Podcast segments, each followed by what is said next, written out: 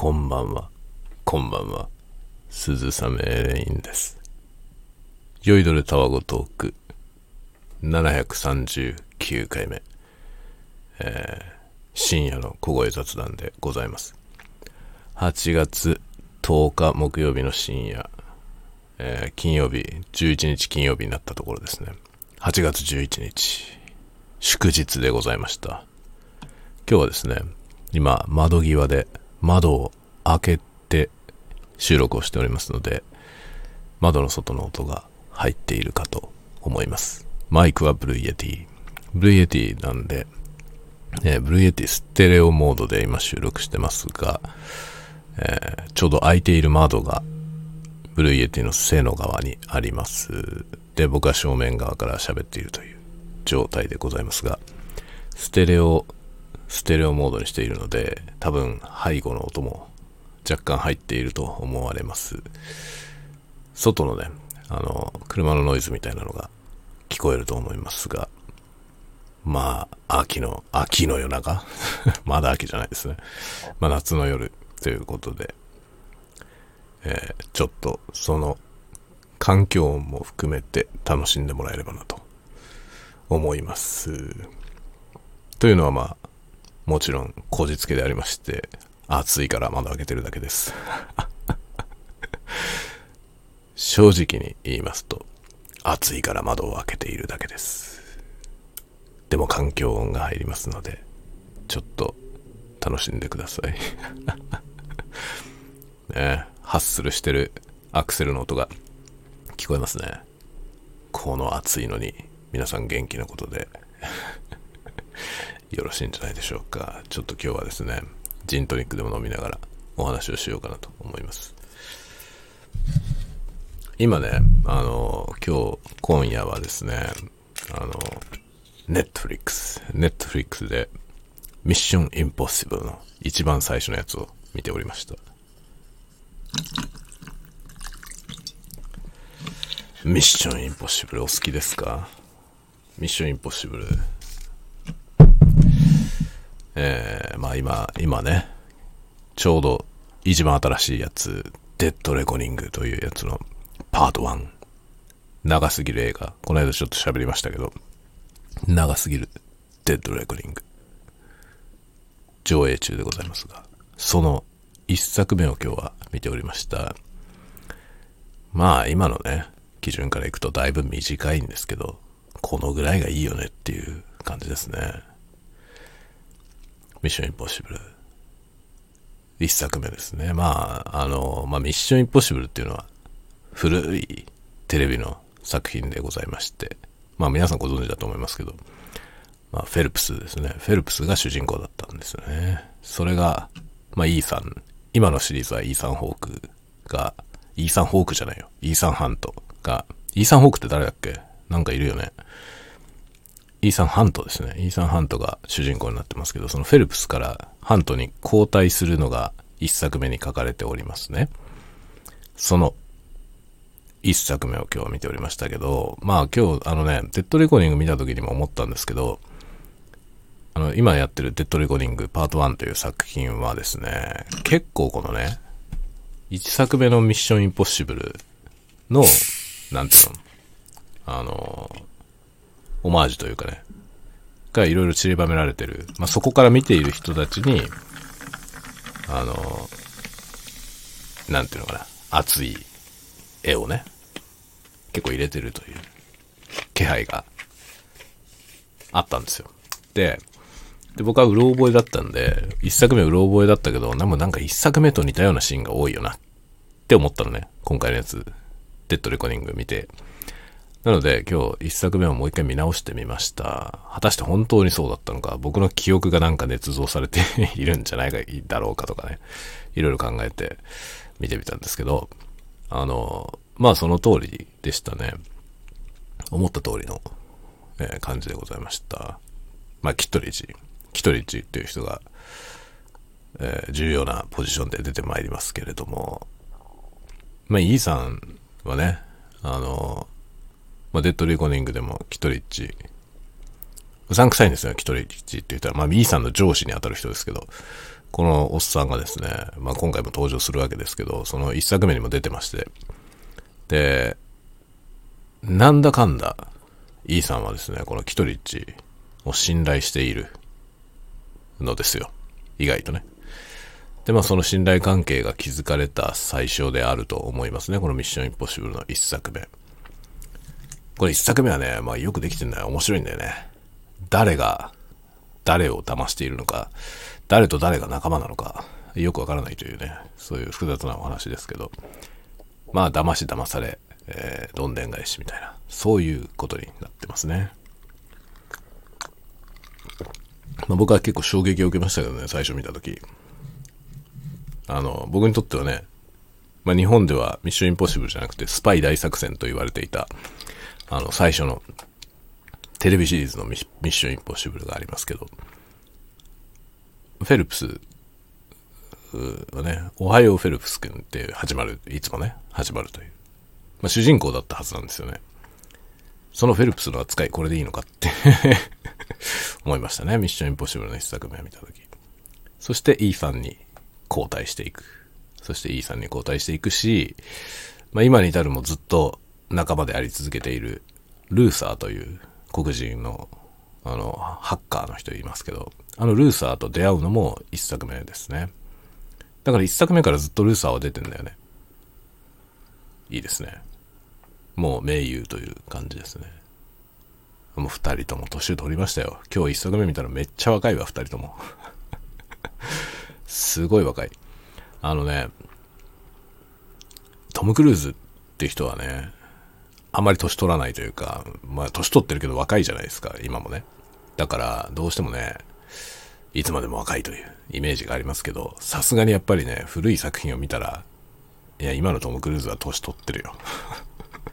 さすがに年取ってるよなって思いましたね。若いよ。ミッション・インポッシブルの一作目はもうめっちゃ若いですね。まあなかなか面白かったですね。ジャン・レノが出てますよね。今となっては懐かしいですね。ジャン・レノがミッション・インポッシブルに出ていたということ。忘れがちですけど、出ています。結構重要なポジションで出てますね。まあその後出てきませんけどもね。えまあ死んじゃいましたからね。一作目の時に死んじゃいましたんで、その後出てきませんけど。ジャン・レノ出てたんですよね。で、そんな話はいいんだよ。そんな、そんな話をしようと思ったじゃない。今、ちょうどね、ミッションインポッシブル見てたからそういう話になっちゃいましたけど。あのね、近況、近況というかね、とあるレンズを買いました。この間映像のなんか映像を作る道具とかってぼかして言ってましたけど、レンズを買いました。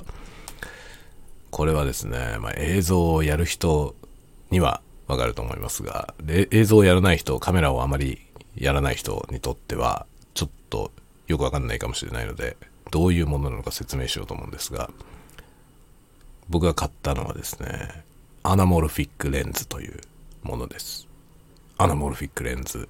これはね、えー、主に動画を撮影する人は知っているかもしれませんが、あの、映画を撮影するようなレンズなんですよね。で、アナモルフィックレンズっていうのは、まあ、ちゃんとしたシネマカメラ用のアナモルフィックレンズはものすごく高いんですよ。ちょっと普通買えない。プロ仕様、プロ仕様もプロ仕様。数百万円するんですよね。とてもじゃないけど買えないんですけど。で、そのアナモルフィックレンズの一般向けのやつが、まあ、出ているんですよね。特殊なメーカーから。あんまり多分種類はないというか、僕はそのメーカーしか知らないんですが、 SIRUI というメーカーから出ております。SIRUI っていうのは中国のメーカーだと思うんだよね。ちょっとわかんないんだけど。で、そこがいくつか出してます。というか、そこの会社は多分ね、あの、アナモルフィックレンズばっかり出してるんだよね。で、いくつか、焦点距離がいくつかありますね。で、全部多分単焦点、単焦点でいくつか出てるんですけど、僕はですね、まあ自分の用途として、まあ、一番広角が欲しいと思ってたので、24ミリというやつをね、検討していたんですよ。で、この24ミリの種類の、えー、アナモルフィックレンズが、だいたいね、12万円弱、11万何がし、なんですよね。まあ普通に、あの、種類のオフィシャルサイトで買っても、えー、アマゾンで買っても、ヨドバシカメラで買っても、大体同じぐらい、11万4000何ぼとか、11万7千何ぼとか、それぐらいの値段なんですよ。で、リサーチしてる中で、やっぱり広角、一番広角なので、まあ高いんですよね。高い方なのよ。50ミリとかになるともうちょっと安い。でも50ミリはね、で、僕はあの、富士フィルムの XH2S というカメラに使うので、XH2S っていうのは、あの、APS サイズ、APS-C というサイズの CCD をつけている、まあ、そういうセンサー、イメージセンサーをね、持ったカメラなんで、そのミリ数がね、その、ちょっと長くなるんですよね。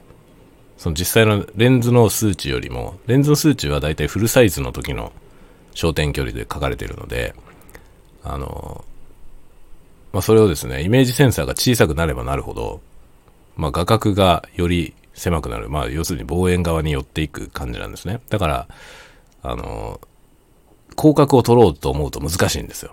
望遠側は簡単なんですよね。あの、スペックよりもね、その、レンズのミリ数よりも望遠になってしまうんで、望遠にする分には有利なんですよ。イメージセンサー小さい方が。なんですが、広角側に弱いんですよね。で、僕はなるべく広角で撮りたいので、一番広角のやつ 24mm。でも 24mm でも結局換算すると 35mm くらいになっちゃうんですよね。なので、まあ最低でもやっぱ 24mm。それよりも広いアナモルフィックのレンズっていうのは、まあ買えるような予算の範囲にはないので、もうこれしかないだろうと思ってました。種類のね。で、それがまあ11万なんぼ。うん、ちょっと手が届かないな。と思っていたんですよ。で、そのうち買おうと思っていて、でもアナモルフィックは撮影してみたいんだよね。なので iPhone でできるアナモルフィックレンズとか GoPro につけるアナモルフィックレンズとかっていうのがいろいろあるわけよね。もちろん、あの、インチキみたいなやつだよ。インチキみたいなやつなんだけど、そういうのはあるのよ。なので、まあ、そういうのをちょっと買って試そうかなと思って Amazon で調べてたんですよね。いくつか。そしたらですね、この種類の 24mm。まさに僕が欲しいやつ。これがですね、なんと Amazon で、まあ、通常の Amazon で11万何千円といういつもの値段で出てるんですけど、それと別にですね、もう一個ヒットしてきて、7万円ぐらいなんですよ。あれなんでって感じなんだけど、残り1点ってなってて、残り1点ってなってて7万なんぼっていうのが出てたの。で、しかもマーケットプレイスじゃなくて Amazon なんですよ。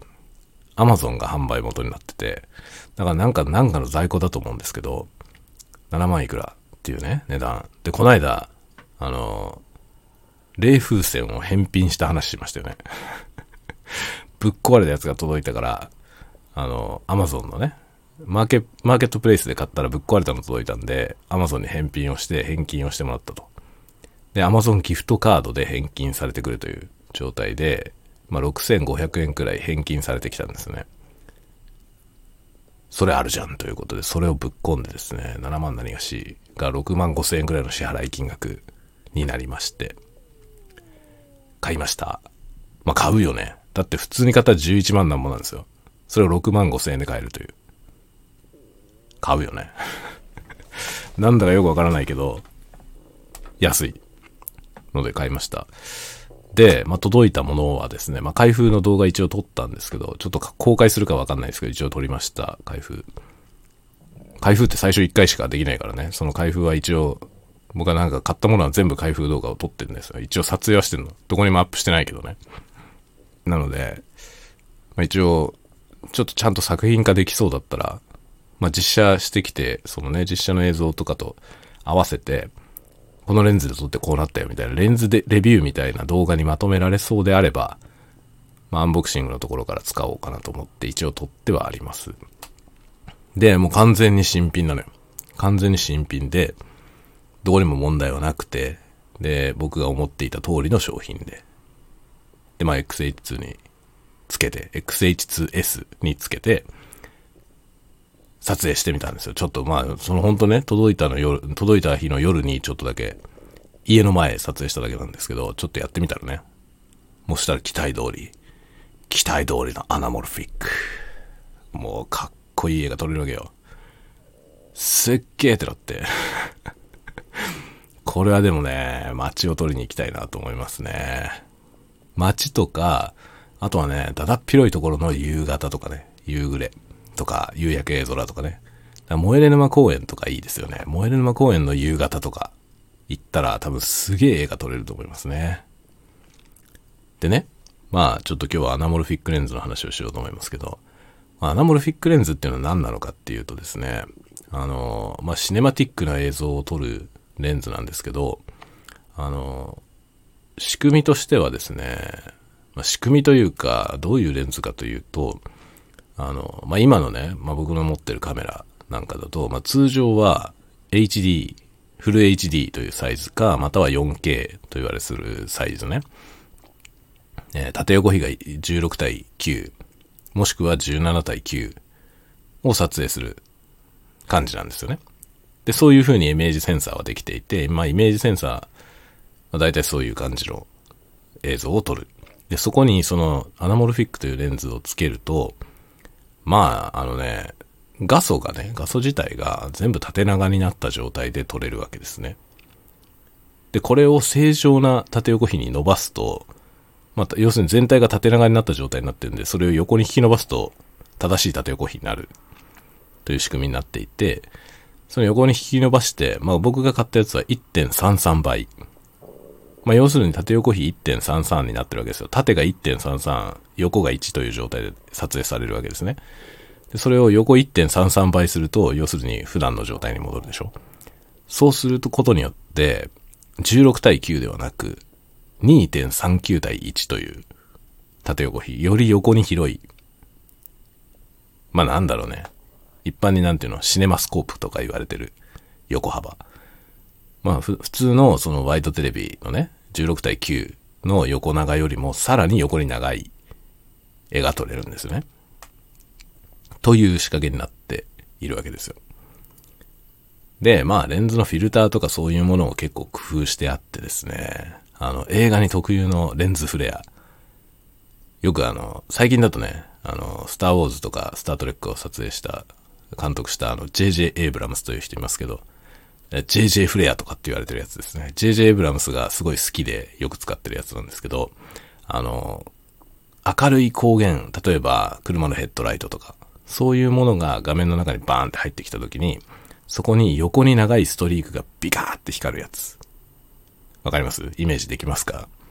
ちょっと青っぽい色で、横にビーンって長いストリークがね、走るという。やつが、まあ、アナモルフィックレンズっていうのを使うと、それがデジタルエフェクトじゃなくて、普通に出るんですよ。で、それを実際に、サクッとね、家の前の街灯を撮影したら、ビャーンって出て、お、かっけーってなりましたけど、まあそういうのがね、撮影できるレンズですね。だから、まあちょっとね、使い方はトリッキーですね。あの、レンズフレアは意図的に出すようになってるので、まあ、レンズのコーティング自体が、あの、そのハレーションというかね、フレア、フレアっていうのかゴーストですね。その、レンズゴーストみたいなものを発生しやすいようにできてるわけですよ。で、一般の普通のレンズ、カメラのレンズっていうのは、そのゴーストとかフレアっていうのを、なるべく出さないように出さないように研究してるんだよね。なんですけども、あの、古いレンズは、まあそういうコーティングとかが今ほど高度なコーティングができなかったから、あの、まあ、起きてしまうわけですよ、ハレーション。フレアだったりとかハレーションでレンズ内の反射によって発生するゴーストっていうものが起こってしまうんだよね。昔のレンズを使うとね。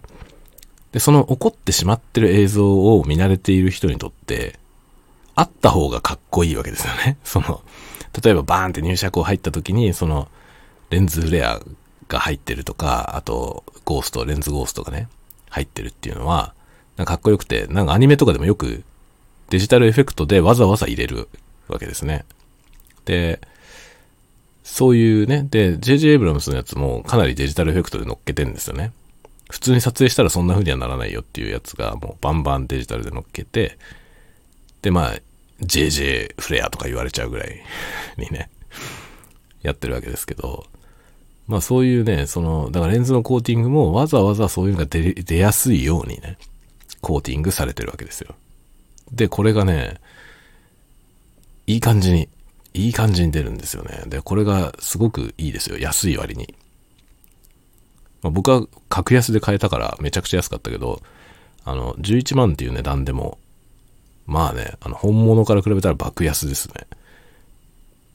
で、まあ一眼レフのね、普通の家庭用のね、まあ、家庭用、うん、フラッグシップとはいえね、家庭用だから、それぐらいのカメラで撮るっていうレベルでいけば、十二分に実用ができるレベルだと思いますね。別にあの、僕は、ね、あの、劇場公開する映画を撮影するわけじゃないので、でも V シネ程度だったら十分いけると思いますね。というね、そういう、えー、アナモルフィックレンズというやつを買いました。このレンズがね、めっちゃ重いんですよ。めちゃくちゃ重くて、で、僕が今までメインで使っていた、あのー、富士フィルムのね、富士フィルムの 18mm から 120mm かな？のズームレンズと同じぐらいの長さなんですよ、長さは。同じぐらいの長さだけど、どうだろう、倍ぐらい重いですね。で、そのレンズを装着して、まあ持ち、持つとですね、かなり重いのよ。すごい重いんだけど、大丈夫かなと思いつつ、ジンバルに乗せてみたら、全く問題なくジンバルで作動しまして、安定して、まあ、ステディーな ステディカムのような映像が撮影できました。というわけで、このジンバルと、そのアナモルフィックレンズの組み合わせで、かなりシネマティックな映像が撮れると期待しています。楽しい。めちゃめちゃ楽しいですね。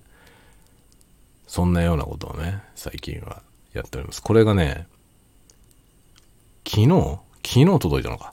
昨日届いたんだね。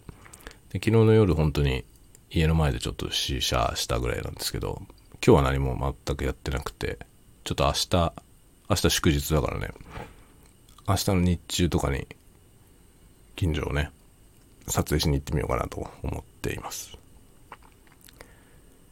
いやー、いい、いいよ。かっこいいよ。で、まあ、今後ね、その、ASMR ビデオもそのレンズで撮ろうかなと思ってるのよね。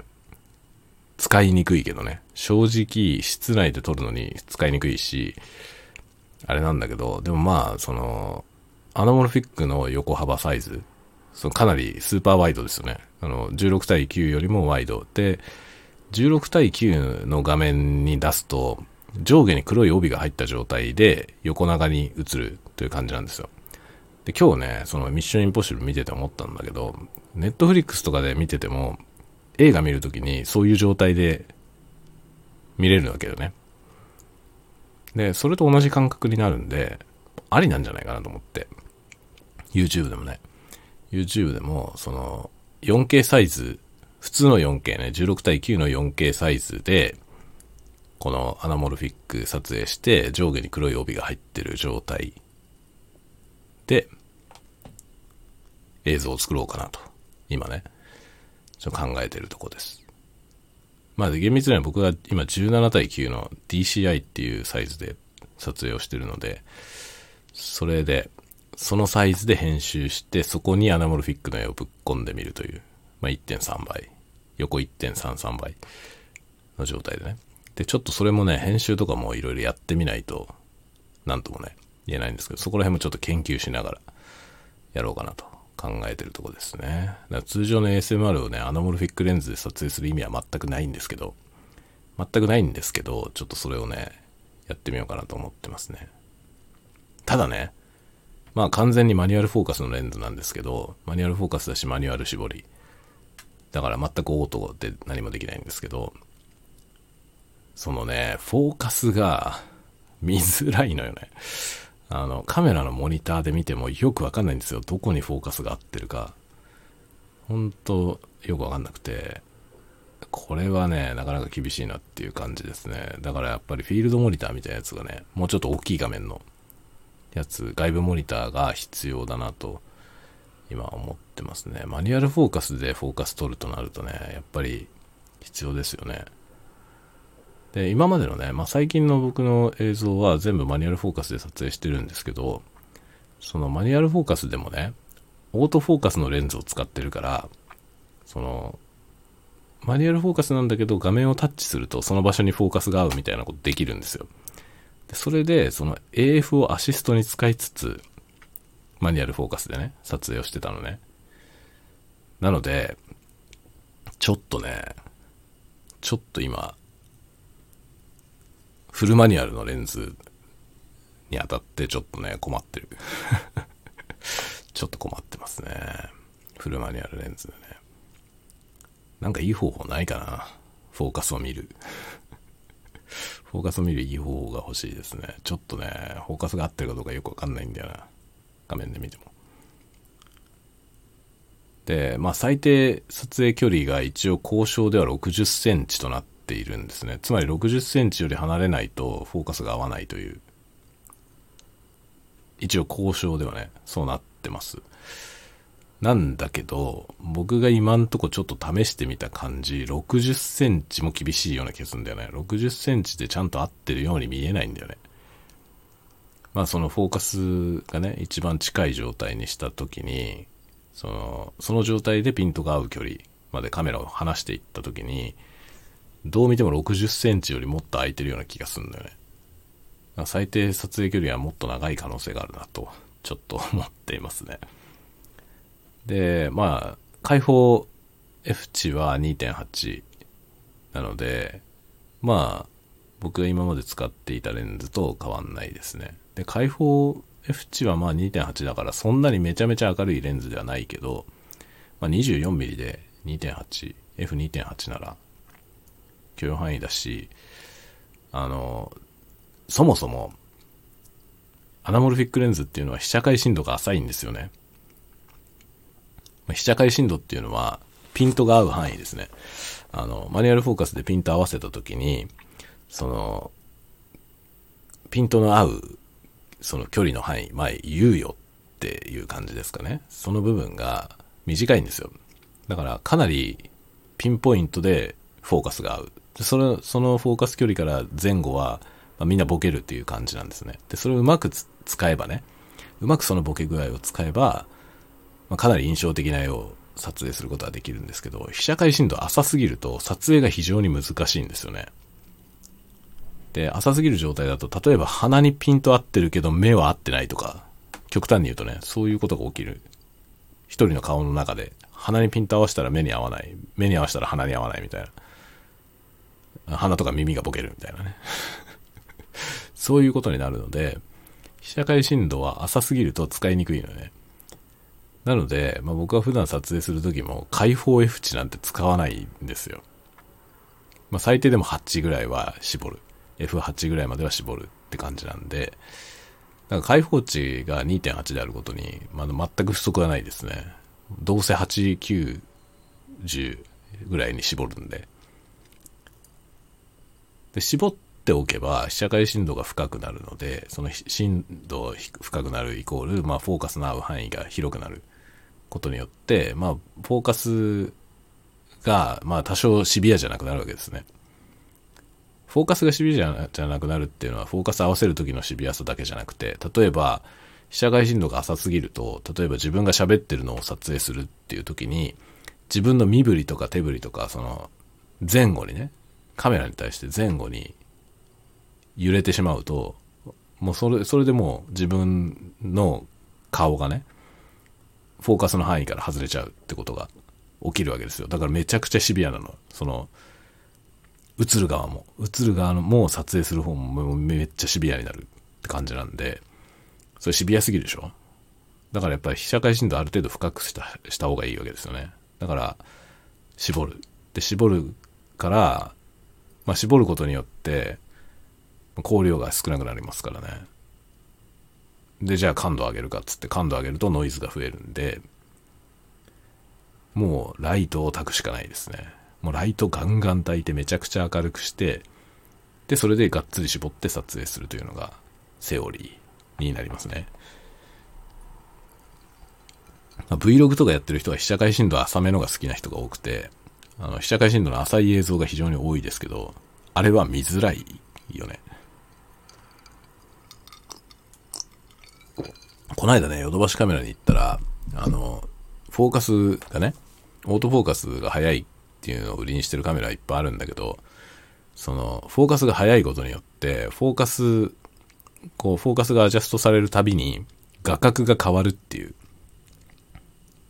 なんかそういうレンズがね、まあ、そういうレンズの方が多いんですけど、それが見てて疲れるよねってことで、その画角が変化する分をデジタル的に補正するカメラ売ってました。びっくりした。そんなのあるんだと思って。で、まあね、僕が使ってる富士フィルムのね、そのズームレンズっていうのは、ズームしてってもレンズが、そのレンズの長さが変わらないレンズなんですね。でこういうタイプのレンズは、オートフォーカスでフォーカスを合わせても、画角が変わらないので、フォーカスが揺れるだけなんですよね。フォーカスがあったりずれたりっていうことはあるんだけど、それによって画角がもみもみ動いたりはしないので、まあ、見ていて疲れることはちょっと少ないんですよね。でも一般的なほとんどのカメラは、そのフォーカスを動かすと画角が変わってしまうんで、それによってなんかブワブワ揺れる映像になるのよね。なんか見た覚えありませんか ?YouTube とかで見てるとね、Vlog とか、そういうのを撮ってる人、割と一般的な YouTube でオートフォーカスで撮ってる人が非常に多いと思うんですけど、そのオートフォーカスで撮ってるやつ、大体そうやって画角が揺れるから、結構疲れるんだよね、見てて。そういうね、そういうのが。なので、まあ、オートフォーカスを使わないで、オートフォーカスを使わないでフォーカスが合うようにちゃんと被写界深度をある程度深く、まあ、要するに絞りをがっつり絞る。で、その分必要な光量になるように照明を焚くという。これをがっつりやると見やすいものが撮れると思いますね。まあ、各有僕もそんな風に撮ってなかったんでずっと。最近のやつはそこを意識してるんですけど、最初の方のやつは全然そうなってないんで、まあ、AF が動いたことによってブワブワしてたりとかいっぱいありますね。で、あれが自分でも気に入らなくて、どうすればこれを回避できるだろうかといろいろ考えて、まあそこに至りました。絞るってことですね。絞って、で、その分、炊くという、照明を炊くということですね。まあ絞って、あの、感度を上げて撮影したやつもあるんですよ。ISO6400 とかにして撮ったやつあるんですけど、めっちゃノイジーですね、やっぱり。急に SN が悪化するんですよね。その、ISO 感度上げると。で、最近のカメラは高感度になってるから、感度上げられるんだよね。で、感度上げることによって、光量が少なくても絞った状態で撮影ができるんですけど、まあ、ノイジーになるのよ。すごくノイジーになって、画質が悪いなっていう印象の絵になっちゃうんですね。それもダメだということでね、それもダメだなと思って、で、僕は今ね、あの、ISO 感度は1600にしてますね。1600でもまだ高いんだよ。本当はもっと800ぐらいにしたいの。800ぐらいにしたいんだけど、800まで下げると、まあ、うちの照明環境だと足りないんですよね。だから、ちゃんとしたビデオライトを買わないと、全然光量が足りなくて、まあ、今ね、僕は1600以上に下げられないんですけど、まあ、欲を言えば100にしたいよね、ISO は。ISO 感度は100で撮りたいですね。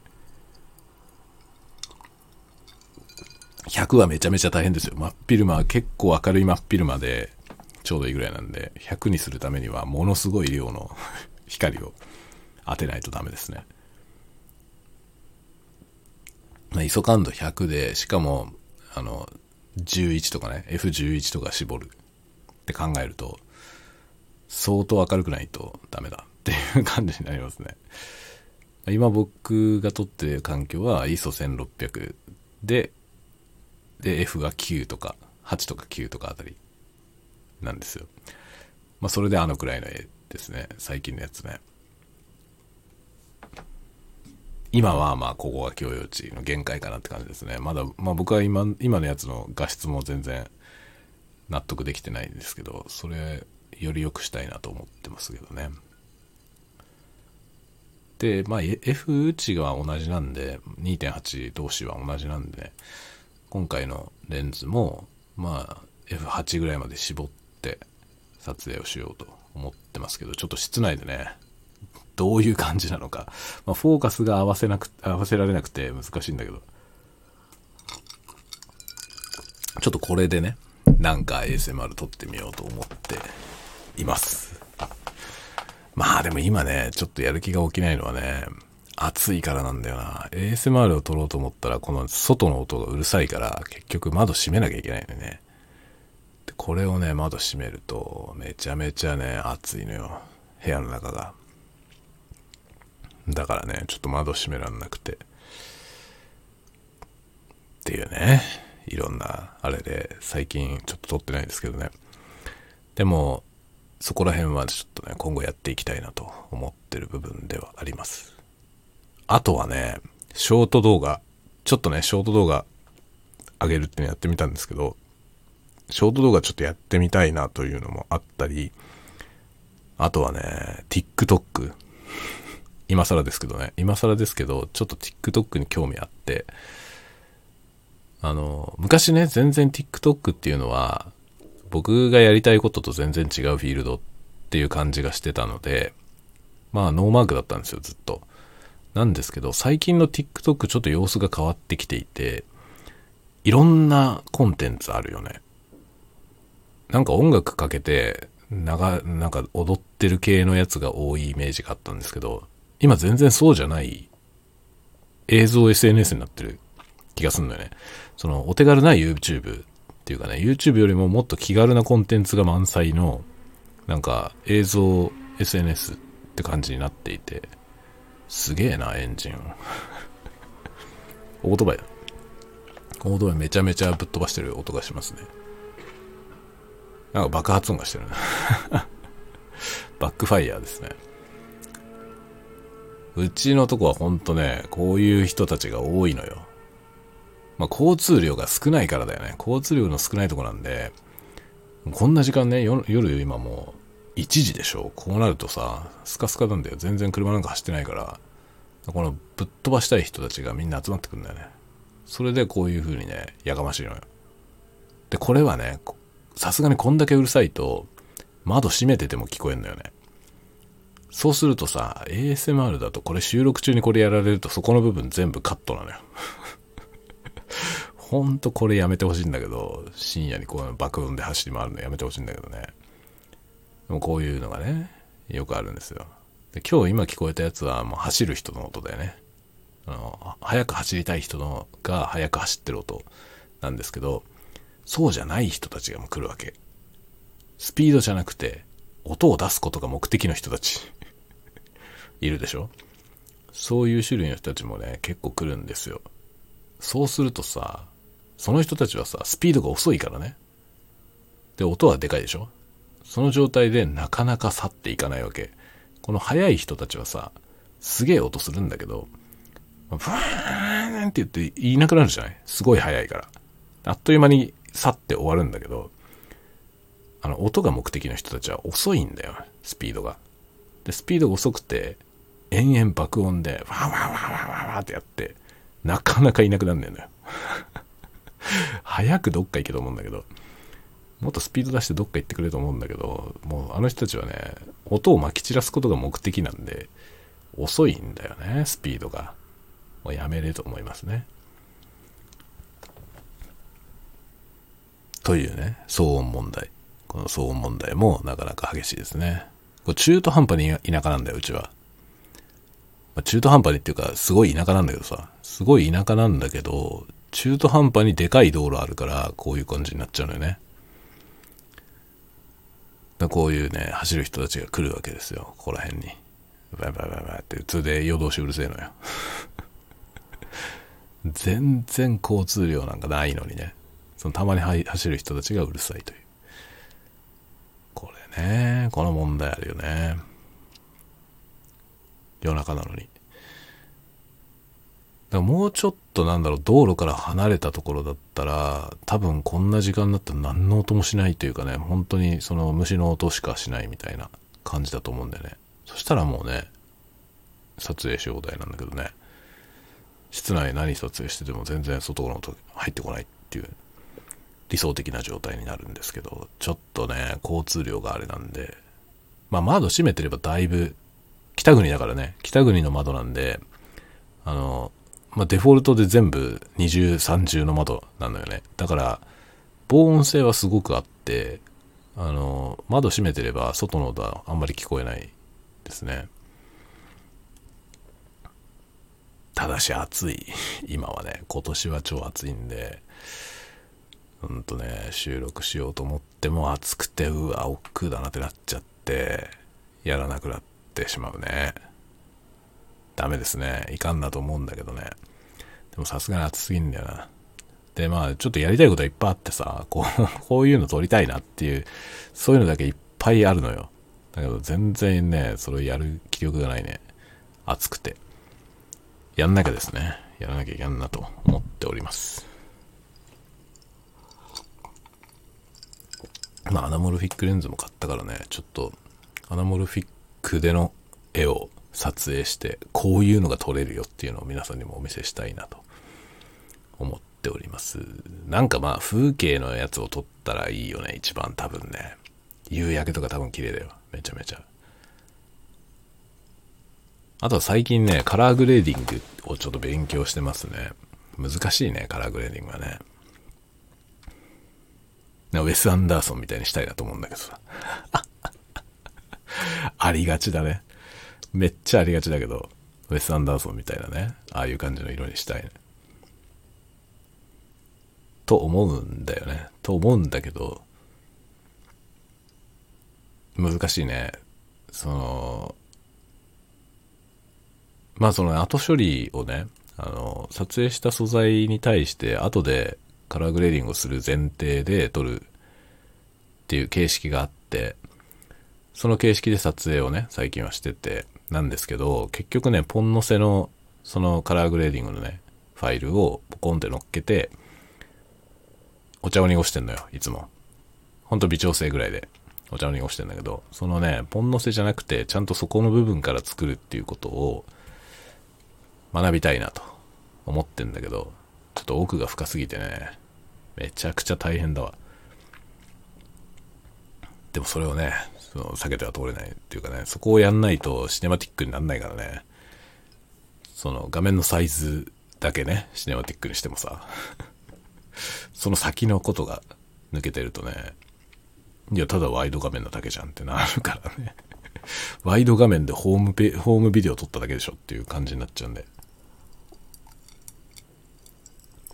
ちょっとね、学びたいですね。その辺も学びたい。その辺学びたいし、TikTok も学びたいし、まあ iPhone での撮影っていうのもちょっと磨きたいですね。まあ、TikTok やるとしたら iPhone で撮影するからね。で、TikTok 用に作った映像をインスタのストーリーとかにも上げられるし、まあ、なんなら YouTube ショートにもね、まあ、YouTube ショートは1分という制限がありますけど、1分以内のものであれば、YouTube ショートにも上げられるからね。そういう意味でいくと、まあ、連動してやるとね、いいのかな。多分見てもらうって意味では、TikTok が一番見てもらえそうな気がするんだよね、数。TikTok っていうのはなんか、忙しい人向けにいいじゃない？なんか YouTube で見ようとすると結構本腰を入れてみないといけないっていうかさ、あるけど、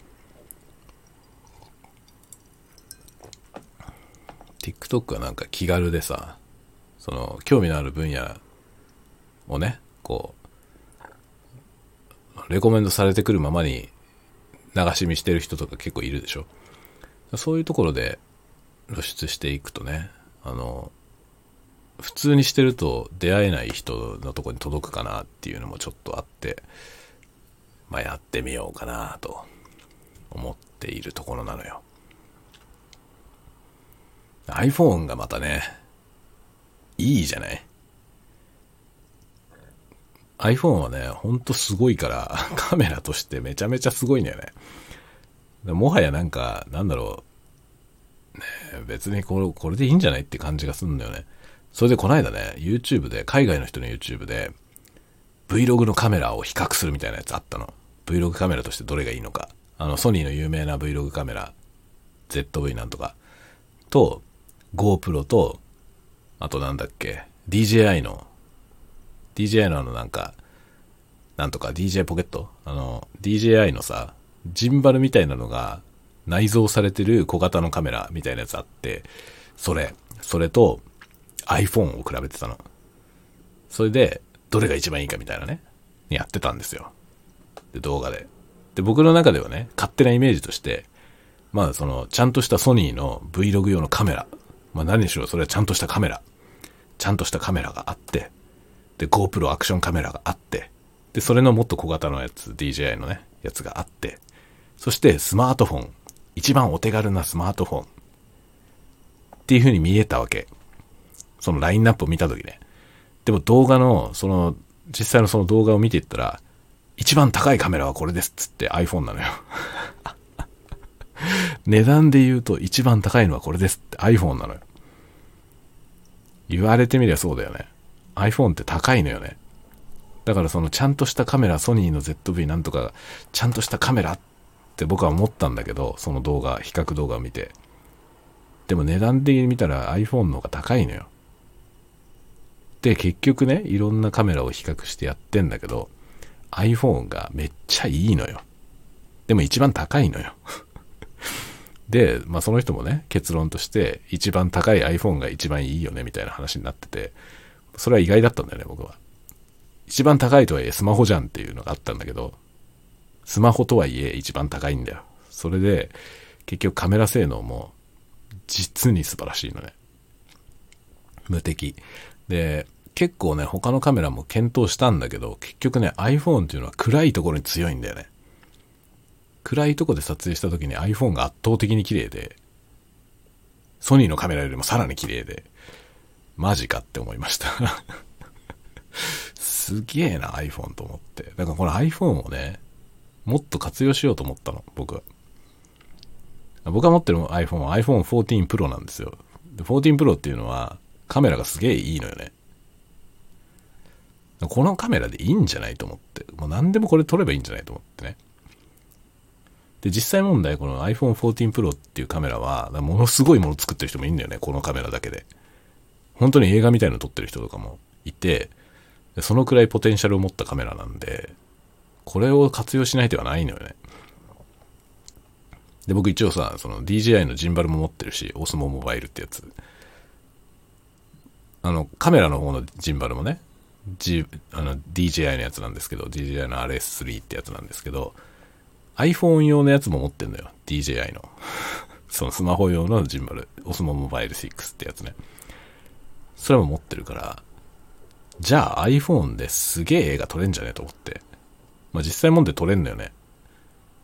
手軽にやってもかなりすごい映画撮れるんだよね。で、去年の、あの、ホワイトイルミネーションって札幌のね、冬にやってるイルミネーションのやつを iPhone で撮影したやつ、YouTube に上げてあるんですけど、僕のあの ASMR チャンネルのね、やつに上がってます。ホワイトイルミネーション。あの、ASMR ではないビデオとして上がってるんですけど、あれ見てもらうとわかりますけどね、iPhone ってすげえよ。あれはね、iPhone とジンバルで撮影した映像なんでね。で、ジンバル買ったばっかりの時に、ジンバルのテストを兼ねて撮影した映像ですね。だから、まだね、ジンバルの撮影に慣れてないので、あんまり上手に撮影できてないけど、それでもまあね、綺麗ですよ。あの、ホワイトイルミネーションね、真っ暗な夜ですよ。夜撮って、そのイルミネーションの色もさ、色とりどりの色がね、綺麗に撮れるわけよ。iPhone マジですごいよ。iPhone はほんとね、あの、こだわってシネマティックにするみたいなね、その、カラーグレーディングをしてとか、細かく編集をしてとか、そういうのには向いてないかもしれないけど、取って出しで考えたら、まあ抜群だよね。適当に撮ってもすげえいいものが撮れるからね。iPhone ちゃんと活用しようってちょっと思いました。ただし音は完全にダメですね、iPhone は。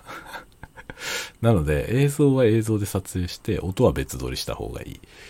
で、これの音を別撮りするためにはまためんどくさいよね。iPhone でやる場合は。なのでちょっとね iPhone にもあのケージ、カメラケージをね、つけようかなと今考えてますね。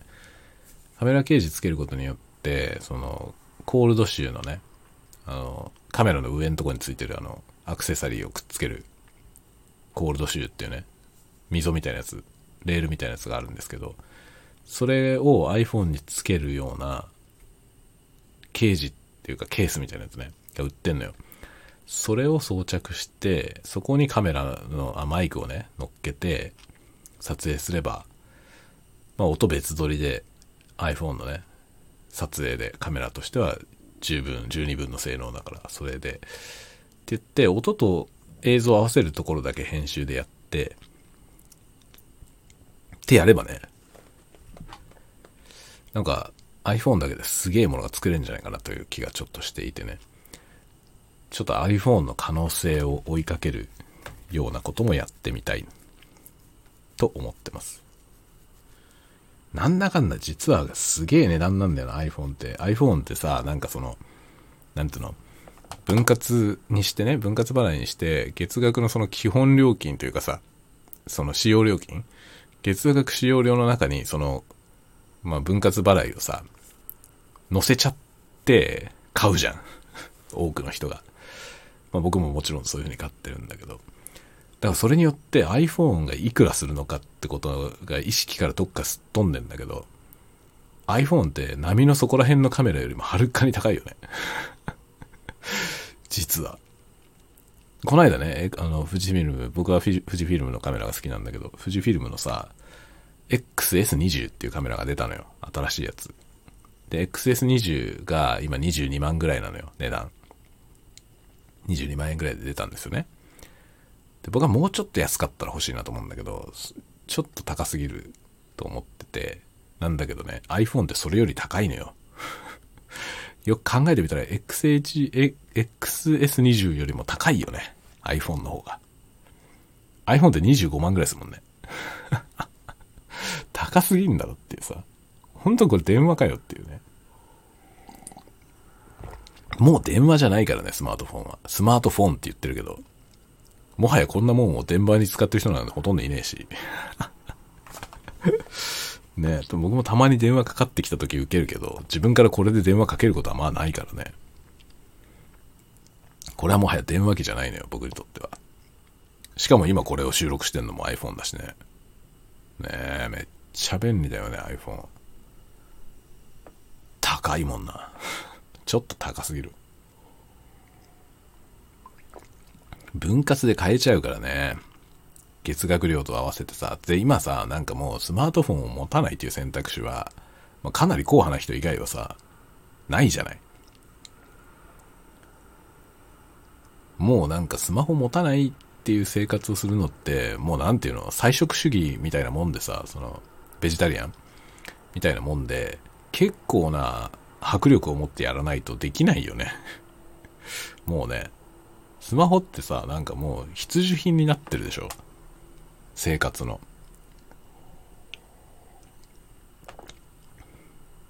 だなくても困んないといえばなくても困んないけどさ、退屈だよね。例えば僕はさ、あの、この iPhone を使って何をしてるのかって、まあ、スタンド FM を収録するのに使ってるのと、あとはまあ日常的な写真とか動画を撮るのに使ってるのと、あとはコンテンツを楽しむのに使ってますね。ポッドキャスト聞くのに使ったりとか、まあ、移動中ね、移動中はいつも大体ポッドキャストを聞いてるんで、ポッドキャスト聞いてるね、そのポッドキャスト聞くのに使ってる。あとは情報収集。出先で、まあ、出先でなんか SNS 見たりとか、ニュース見たりとかぐらいですかね。そういう使い方。まあ僕ゲームしないからね、スマホでは全然ゲームをしないんで、あの、ゲームには使ってないけど、まあ、これはゲーム機として使ってる人も多いよね。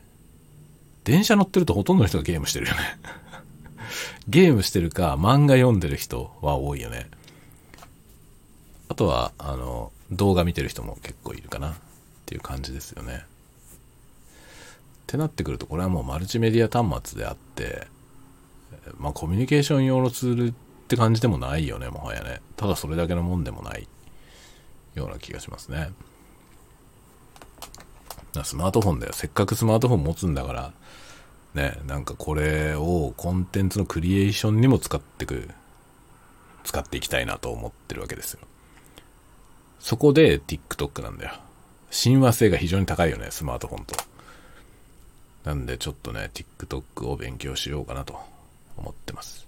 まあ、TikTok 今もうすでにやってる人からすれば勉強するってなんだよって思うかもしれないけどね。勉強するもんじゃねえだろって思うかもしれないけど、違うんだよ。僕ぐらいのおっさんになってくるとね、勉強しないと使えねえんだよ。こういう若者の文化のものはね、使えないのよ。わかんない。インスタも分かってないからね、僕。だ僕インスタやってるけど、僕のインスタって、インスタ分かってない人のインスタだよね。それは自分で自覚してる。全然インスタっぽい使い方ができてない。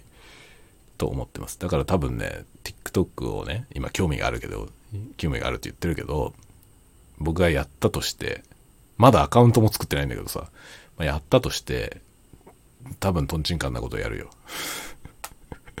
これは TikTok じゃねえよなっていう使い方になると思いますけどね。何しろインスタのストーリーズも一回もやったことないからね、僕。一個ぐらい上げたことあったかな。あったかもしんないけど、もうほん、そんとそんなレベルなんで、で、まあ TikTok とストーリーズと YouTube ショートをつないでね、なんかやってみようかなと。一応思ってるよ。一応思ってるけど、できる自信は全くない。というわけでね、そういうことをちょっとこれからね、ぼちぼちやっていこうと思ってます。全くだからね、もう文筆の人じゃなくなってきたよ、最近。テキストを全く書いてないね。仕事のやつしか。仕事のやつだけやってる感じですね。趣味でのテキストほぼ書いてないね、最近。ダメだね。ちょっと書かないと。なんで、ちょっとね、アナモルフィックレンズの説明とか、そんなもの読みたい人いないと思うけどさ、なんかそういうの書こうかな。ねなんか書かないとね、テキストもね。この間ね、下書きのとこからすげえひでえの見つけたんだよね。それ面白かったんで、それはアップしようと思うんだけど、途中で終わってんだよな、それが。でね、無責任なことを始めて途中でやめてて、それは結局ね、僕自身が最初に書いた時に、多分途中からめんどくさくなったんだと思うんだよな。だから、下書きのままそのまま放置されてたんだと思うんですよね。読み返してみたらね、書かれてるところまではめちゃくちゃ面白いのよ。バカだなと思うようなこと書いてあって、めちゃめちゃ面白いんだけど、その先に関して無責任なんだよな。その、その日の僕が。僕が書いたもんなんですよ。僕が書いたもんなんだけど、で、面白いなと思って書いたんだよね、自分でもね。で、それ、その部分は今読んで面白いんだよ、とても。なんだけど、終わりまで書ききれなかったんだね、きっとね。無責任なとこで終わってんだよね。で、その先どうすんだよ、お前っていう状態で止まってて、で、これをちゃんと終わりまで書かないと、公開できないなっていうのがあって、で、きっと多分当時の僕が同じことを思って放置したのが、下書きのままで眠っていた理由だと思いますね。ちょっとこれをね、なんとかして形にして出したいなと一応思っています。だけど、すげえ労力が必要。これを完成させるには。思いつきでバカみたいなこと始めるのは僕得意だからさ。いつもね、投げっぱなしでやるわけですよ。だけど、投げっぱじゃん。でこのスタンド FM のこのね、酔いどれタワゴトークは、まあ、投げっぱ前提だからこれ。だからデタラメなことを言って、デタラメにやってますけど、これを文章で途中までやった状態で放置されてもね、後始末できないんだよね。っていうね。そういうことなんだよね。だからなんとかしてそれをね、完成させて、まあ、メンバーシップでね、公開しようと思ってます、一応。あのね、飲みながら書きましたで書いてたやつなんだよ。飲みながら書きましたのタグがついてたんだよね、その、下書きで。で、途中までやって、無理だってなったんだね、多分。で、酒飲みながら書いてんだよ、それも。酒飲みながら書いてる風なことが書いてあるのよ。で僕全然覚えてないんだよね、これ。こんなもの書いた覚えはねえなっていうやつなんだけど。で、それ途中で多分ね、僕酔っ払いすぎて、もう途中でめんどくさくなって、その日寝たんだと思うんだよね。で、翌日また酒飲みながら違うもの書いて、そっちをアップしたんですよ。だから、眠ってたのよ、ずっと。下書きで。途中までも酔っ払って書いてるからね、それを後始末すんのはめっちゃ大変だよね。バカみたいな文章なんだよ、本当に。何これっていう。だけど面白いんだよ。面白いのよ。まあ自画自賛だけどさ、自画自賛になるけど面白いのよね。僕が書いてる文章ってね、たまに面白いよ。たまにだけど。たまになんか自分でもね、これは面白いなと思うようなものを書くときがあるね。そういう時は大体ね、覚えてないんだよ。何書いてるか。何書いてるか覚えてなくて、後で読んでこれ面白いじゃんってなることがありますね。自分で書いたってことをあんまり覚えてない時に割とね、面白いもの書いてますよね。だか結構ね、昔のノートとか読み直してみると意外と面白かったりする。自分でね。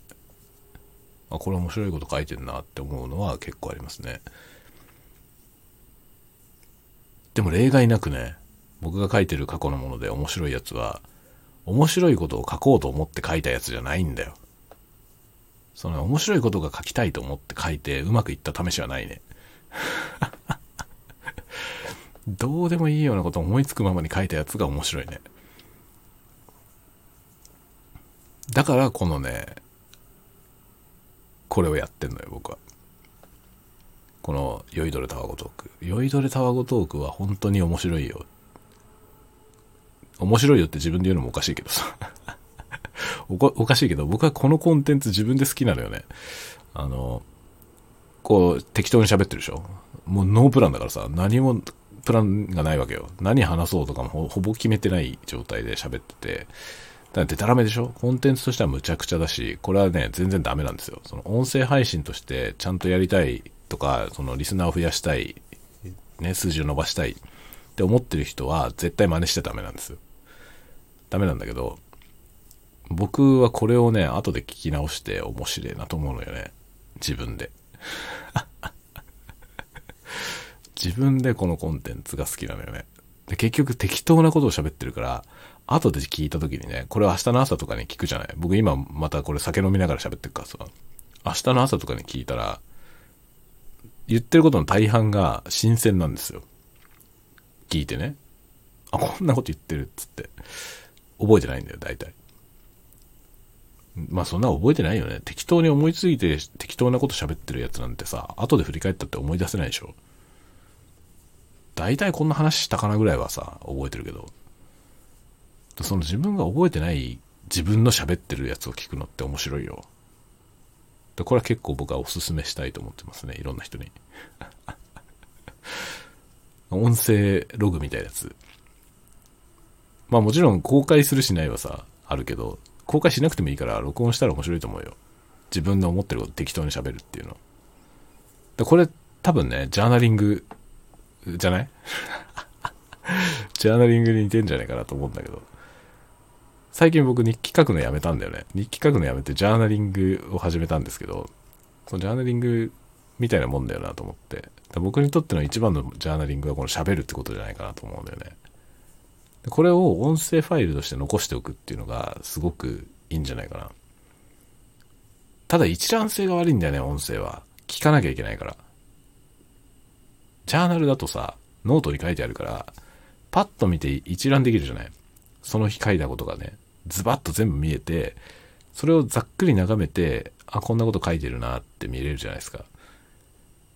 だけど音声でやるとね、詳細に聞かないといけないんだよ。これざっくり聞くっていうことができないじゃない？音声は。そこが難点ですよね。そこになんかその、書くってことのアドバンテージがあるなって思いますね。流し読みできるってことが。これ流し聞きできるといいんだけどな。3分の1ぐらいの時間でさ、大体こんなこと言ってるっていうのがバーって聞けるといいんだけど。だけどそのね、3倍速で聞いたらもはや、ってなっちゃって何もわかんないじゃん。そういうことじゃねえんだよって話になるじゃないこの密度を3分の1にして、その、流し聞きしたいよね。スピードを3倍にするんじゃなくてさ、密度を3分の1にして、うまいことなんかはしょって、してくれるサービスないかな。ねえ、ねえだろって話なんだけどね。まあ、そういうね。ほんとどうでもいいね。そんなこと思いながら喋っております。まあ、今日も1時間以上喋ってきたんで、この辺で終わろうかなと思いますね。明日から連休ですね。連休ですが、僕は週明けからまたがあの会社でインターンの人が来るんで、まあ、休めないんですよ。週明けからが。なので、ちょっとお盆にかけて家族がですね、妻の実家に行くとか言ってるんだけど、僕はちょっとついていけないという、寂しいことになりますね。なので明日、明日、明後日ぐらいから僕は留守番です。留守番して月曜からまた会社行くっていうことにどうやらなると思います。まあそんなわけで映像を撮影する週末にしようかなと思ってます。ではではではではでは、また皆さん今日もだいぶマニアックな話でしたが、またまたまたなんかいろんな話をしていこうと思いますので、次回のタワごともまた期待してくださいませ。では、また次回のタワゴトークでお待ちしております。おやすみなさい。おやすみなさい。おやすみなさい。